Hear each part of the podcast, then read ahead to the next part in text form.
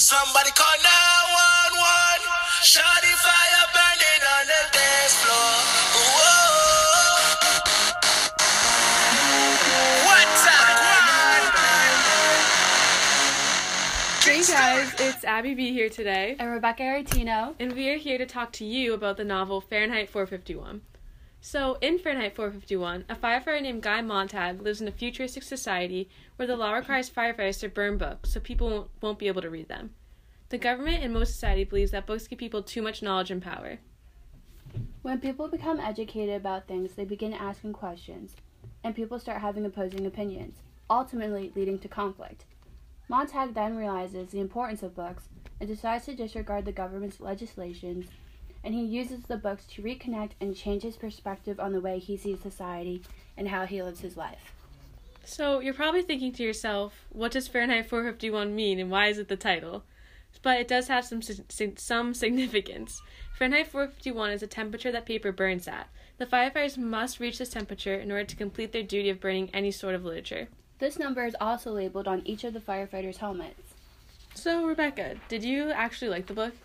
Well, I thought there were some really important themes and messages throughout the novel, some which include react- reflection on society, conformity, and happiness versus distraction. Was there one that was more prominent? I thought Bradbury's work opened your eyes up to the, to the connection between his dystopian world and the modern society today, almost as if his book became a prediction of what the world would turn into if we continue living as we do. With the advancement of technology comes the loss of human connection, and people become more enthralled with the new devices and electronics rather than people in the natural world.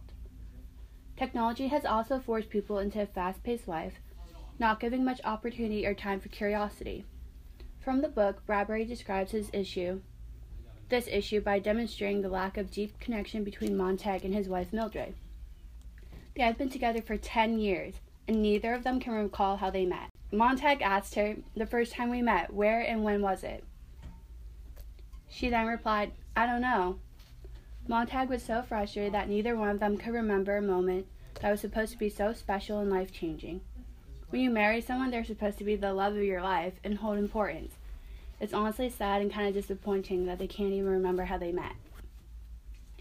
When they both are home, they don't even interact. Mildred instead essentially plays pretend with fake characters on her three TV walls, and they have fallen into this bland routine.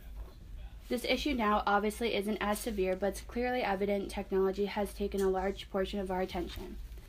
There are elementary schoolers with the newest and latest phones, whereas I had to use my curiosity and imagination to interact with others for my entertainment. There is also the stereotype of average teens who come home from school, then lock themselves up in their room and on their phone or laptop. Sadly, I can partially attest to this, and I'd have to say it's somewhat accurate. Do you notice a difference between you and your childhood compared to your siblings, Abby? I think there's definitely a difference. If you didn't know, I have four younger siblings, and I feel like when I was younger, I have neighbors and we like played outside a lot. We played like these like really weird like games. I feel like, and then but now like when my brother comes home from school, he's like really wants to like go like and play on the iPad or like go do like something on the computer rather than like go play with his sisters or something. And like I understand because like technology is really popular now, but I just kind of wish it was more like when I was a kid. I don't know. If does that does that make sense? Yeah. Okay. Um, another like issue, like along with the technology that came up in the novel, is also conformity. Throughout the novel, society has conformed to the government standards. When the firefighters, who in reality are causing destruction rather than fighting fighters, decide to burn books, almost no one questions it. No one has a desire to go against the government and simply complies to the laws and legislations in regards to books. When Montag, the firefighter, starts to read the books he has gathered from the past and shows his wife and her friends the books, the women immediately are in disbelief that Montag is a book and don't even want to look at it. At a dinner party, Montag suggests reading a poem, but the women are completely against it. One of the women, Mrs. Bowles, claims that she despises poetry. However, she has never even considered reading it. And when given the opportunity, all the women reject it because the rest of society has. Mrs. Bowles wailed, No, that's not right. We can't do that. People are rejecting the idea of reading and are scared to go against society's standards. With this attitude, no one is able to make a change to the corrupt government. Rebecca, do you think people conform in our society today? Yeah, I think there's a huge issue of conformity nowadays. Like, for example, a few months ago, the Apple product AirPods were a glorified headphone that, in a way, emulated social status. If you were rich, you had AirPods. If you didn't have AirPods, you were broke. So, obviously, people are kind of materialistic and they don't want to seem quoted like poor. I, I feel that. And I get that. and then also in the novel, in the future society where the book is taking place, the people who refuse to accept society standards are killed. Obviously, that doesn't happen now, thank God. I know. Imagine, ooh. Um, so Guy Montag's new neighbor. um, Um, PSA, there's a little construction going on in my house right now. don't mind that. It's, It's just fine. a saw. so, Anyway, so Guy Montag's new neighbor is a young girl named Clarice, whose ideas are considered radical because they're against society's standards. She believed that everyone should take a step back from the high speed pace of life. Clarice believed that people should stop and admire little things in life that are fascinating, such as rainstorms, the greenness of the grass, and other elements of nature. Montag was confused by her point of view at first and did refuse to accept her ideas, but eventually came to realize that the simple things in life shouldn't be ignored. He came to admire philosophical ideas and impacted his actions. One afternoon, Clarice and Montag were found together admiring the rain. And then, very slowly, as he walked, he tilted his head back in the rain, and just for a few minutes, he opened his mouth. So, as the audience, we can see how Clarice is instilling new ideas into Montag and make him change his way of life. way of life. They do not feel the pressure from society to belong and don't mind being different from everyone else. Sadly, only after a few weeks of Montag and Clarice meet, Clarice and her family are killed by the government. Clarice was found to be not succeeding in her classes regarding TV and not fitting in with the other kids because she wanted to know why things were happening, not how. This demonstrates how society deals with the outcasts and people who don't fit in. They just try to like get rid of them. Another issue in the book was how people often use distractions to like take attention away from the fact that they're unhappy. The solution is only temporary and superficial. People don't even realize that they're doing this. Clarice reveals to Montag that he in reality was very unhappy. The final question she asked him during their first encounter, Are you happy?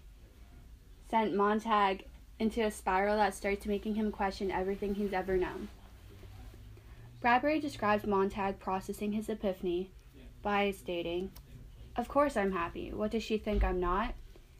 He felt his smile slide away, melt, fold over and down on itself like a tallow skin, like the stuff of a fantastic candle burning too long and now collapsing, and now blown out.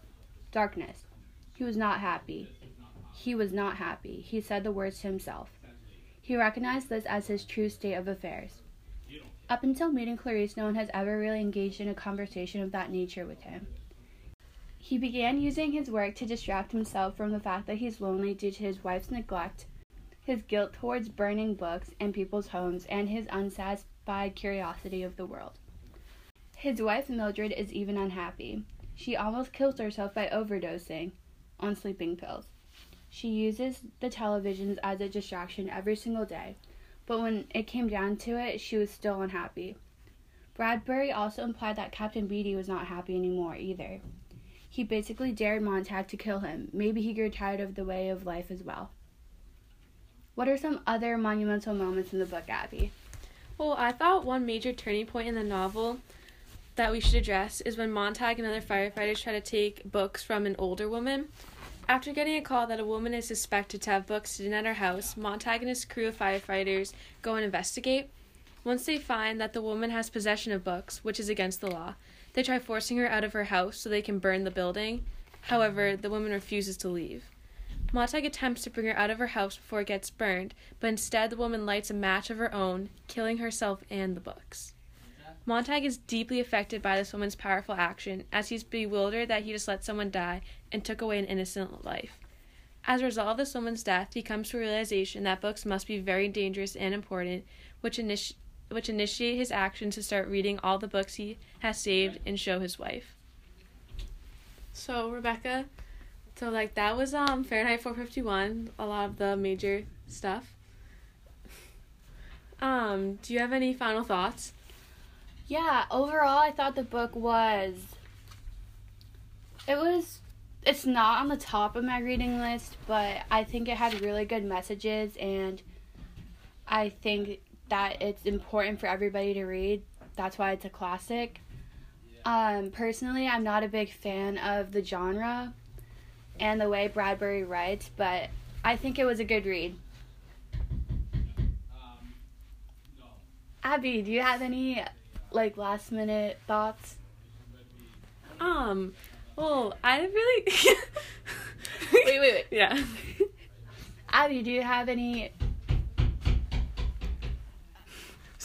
One more time.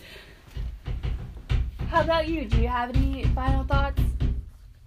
Um, well, overall, I really enjoyed the book. I thought it was cool how it was a futurist, how it was so futuristic, and how that like this could be a possibility of what our future could be like. Like with all the eh, with the increase of technology and everything, I thought it was like a different perspective of how our life could turn out and how like we should this shouldn't be happening. Um, I also enjoyed how like it tied in with like kind of like the Holocaust and how they burned books um, in order to like stop the spread of Jewish ideas and to promote the Nazi ideas. I thought that was like a cool connection Mm-hmm. in history. So I I overall enjoyed it. Like I would recommend this book if you like.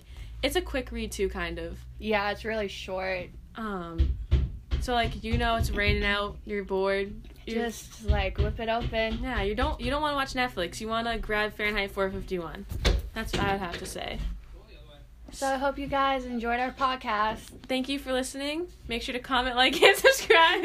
Catch you next time. so thank you guys. Bye.